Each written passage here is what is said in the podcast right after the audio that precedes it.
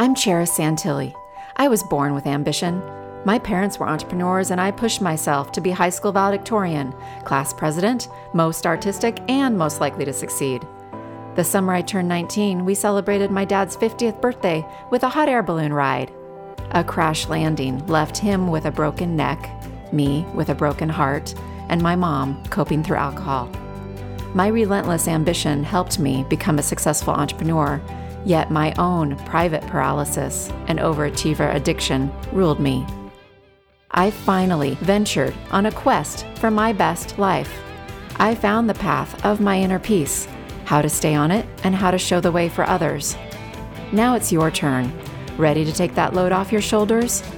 Join me so you can cherish your life.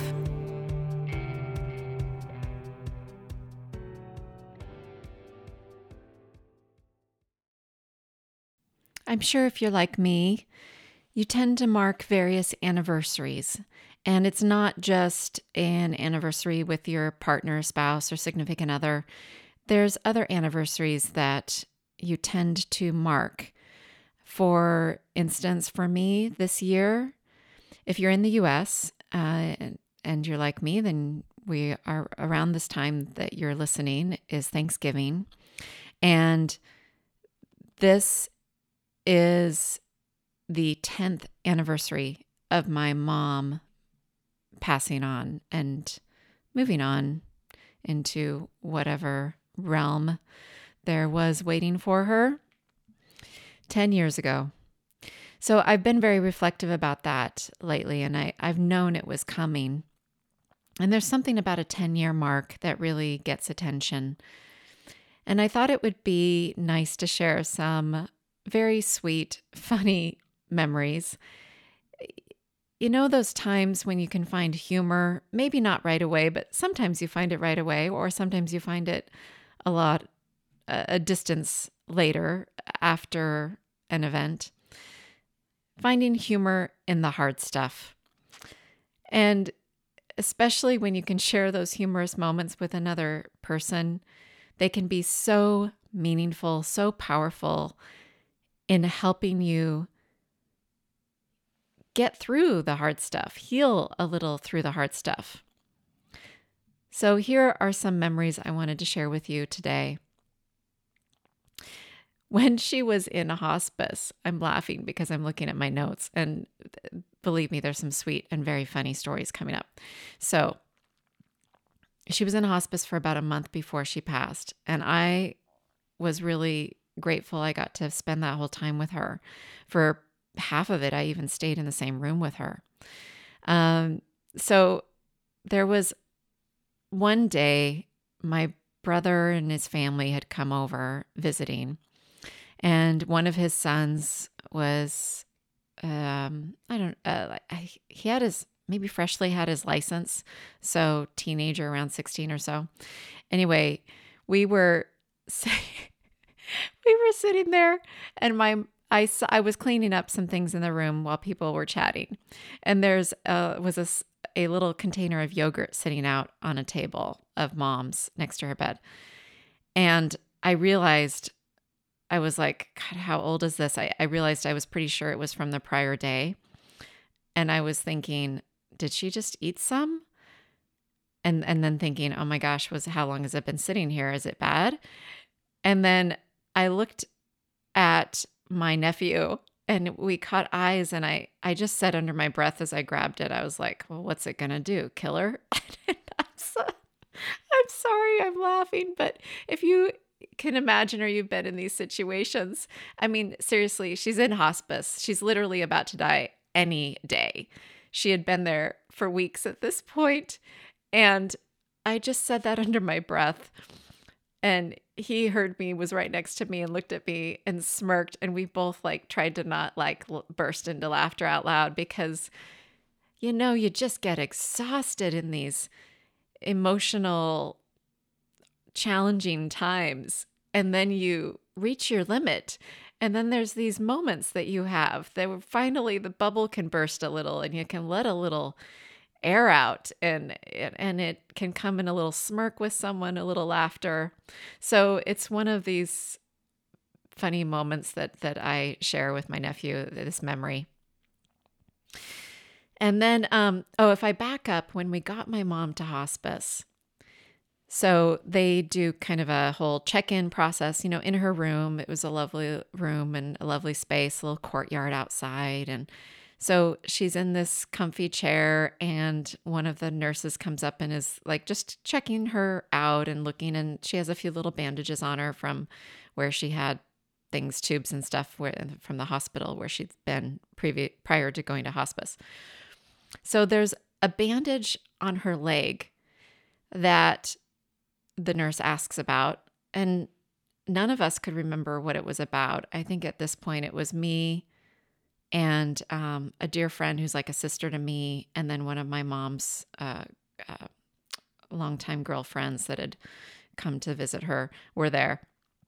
Anyway, Debbie, who's like a sister to me, Debbie and I had been around her a lot, and but we didn't know what that we're like. We couldn't remember what the bandage was for. So they slowly, carefully take the bandage off, and there was nothing under it. It was pure, clean pristine, fine skin. and it was a big, big bandage. We're like, well, that was a mystery. So that was really kind of helped break the ice when we just gotten her moved into the hospice room. And um, so, you know, I who knows if you're going to find any of this as funny as I do. Eh, um, but maybe it'll help you remember moments that you've had in these times of your life. And then at another time during those that month, I was bringing my dad in to visit her.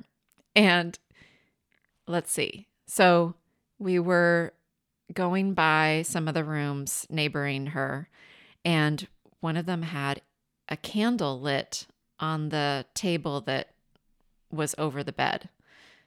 And that was a ritual that they did to honor someone who had passed. So it was really beautiful. You know, the room was was there was no other lights on, but this this candle lit over the bed. And the so as we go by that room and we notice that the candle was new since the prior day, my dad turned to me and said, Boy, people are dying to get out of here we burst out laughing with each other. There was no one else around, but you know, despite it being a somber atmosphere, it was a lovely, beautiful place.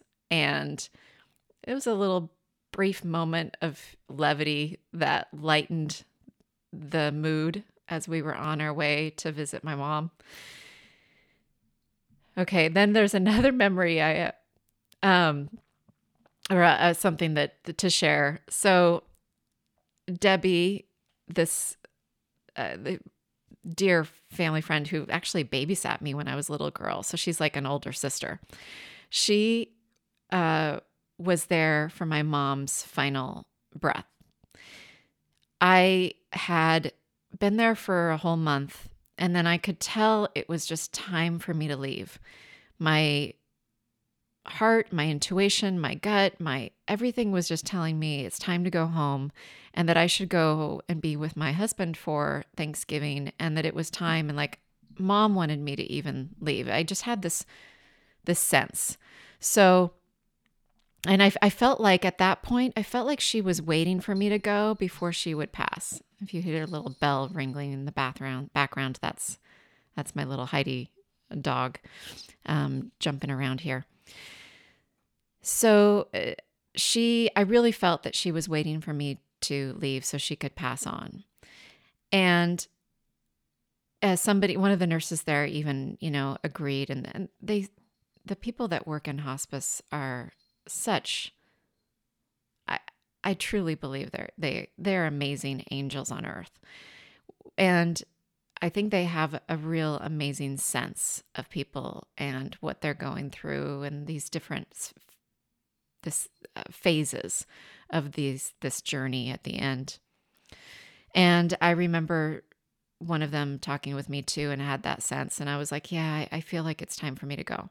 So I left and then it was a few days later it was on Thanksgiving early in the morning when I got a call from Debbie saying that she'd passed.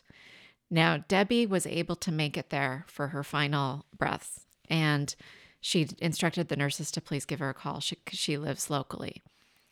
So she did, and it was really special because my mom was like a second mom to her. And um, here's the here's the funny part. So my mom always did had her nails really like nice, and in the final year or so, she was doing the press on nails, and I she had wanted me to re- I replaced them a few weeks before when I was there during the time that I was there with these like bright purple fun design nails. And Debbie said that when she got there, the middle finger on her right hand was missing the nail. All the other nails were there. So, if you knew my mother, you would smile at this. I actually told this story at her celebration of life service that we had because she's right handed and she would not hesitate when needed, when appropriate, when it felt appropriate to her to lovingly flip off uh, family or friends at, you know, at the uh, most humorous times um, and usually deservedly so. So the fact that she her was her middle finger on her right hand that was missing the the fingernail, uh, we just really got a kick out of that. When Debbie told me we busted I mean, it just made me laugh. It's like it was such a hilarious parting little thing to have happen. And when I told it at her service, everyone laughed there too. I mean, it, it's just one of these things that you just some of this stuff you just can't even make up. You can't script it, right? I mean, when it happens and you start laughing about it and then you're looking at the scenario. Oh my goodness. The things we go through. So, those are some of these sweet memories I have of finding humor in hospice and in these hard times. Eh, but they it makes me remind it reminds me of my mother's wonderful sense of humor. Oh my gosh. She was so she she had she really has had this wonderful sense of humor. My one of my girlfriends would talk about how she loved the fact that my mom would start laughing at her own jokes before she could get the punchline out. You know, it was like, and it just made you, you want to hear it so much more because you want to be you want to be in on it with her and you you can't wait to hear what it's supposed to be so that you can catch up and join her um so i just i know that she would want us to be able to laugh during these some of these moments and the fact that i am even recording this and sharing some of this out there I know she would absolutely love. In fact, there was all these funny things she said in hospice that I, I have little notes of and and I told her I was writing all her funny comments down. She says, "Good, you're gonna have you have my permission to use it." She said, "You're you're gonna have enough for years." so she because uh, there was these just other things that she said that were just uh, just really funny. There was one time she woke up in the um and s- startled me. Uh, I think I came back to hospice kind of late one night after maybe taking my dad home or something. She woke up, kind of startled me, and and she said hi and started giggling, and she fig- was kind of fussing with her blankets, and she wanted the me to hand her the waffle blanket or something, or she wanted to pull that up, and she said, "Speaking of waffles, they kind of sound good." you know, I mean, just these random notes. There was one day she was trying to drink coffee, and she just kept started laughing every time she went to drink coffee. Um, just it really helped this time. It was just so she made things she always made things special.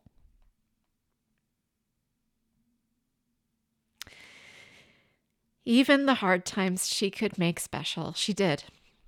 So I hope that that helps you today and just giving you some permission to find humor in some of the hard stuff, some of the hard times, whether it's past and it's in memories, or whether it's something you're going through now or something that you may be going through in the future. Give yourself permission to laugh, to smirk, to smile, to find things funny. You know, we're we're human. It it helps. It helps us a lot. My closing quote today is by the one and only the fabulous comedian herself, Carol Burnett. Comedy is tragedy plus time. I hope you're enjoying my Charis Your Life podcast. If this is supporting you in any way, please review, subscribe, and share it with friends and family. You can follow me on social media at Charis Your Life, and my website is charisyourlife.com. Yep, my name's unique. Here's an easy tip for you to pronounce and spell it. It's like the city Paris, but with a CH. Special thanks to my dear friend Paul Suyulgis, who enhanced and mixed the musical track. Little did we know back in college in the 90s, while my then boyfriend, now husband, and I listened to Paul riff on his guitar, that he'd be helping me decades later give a creative touch to something called a podcast.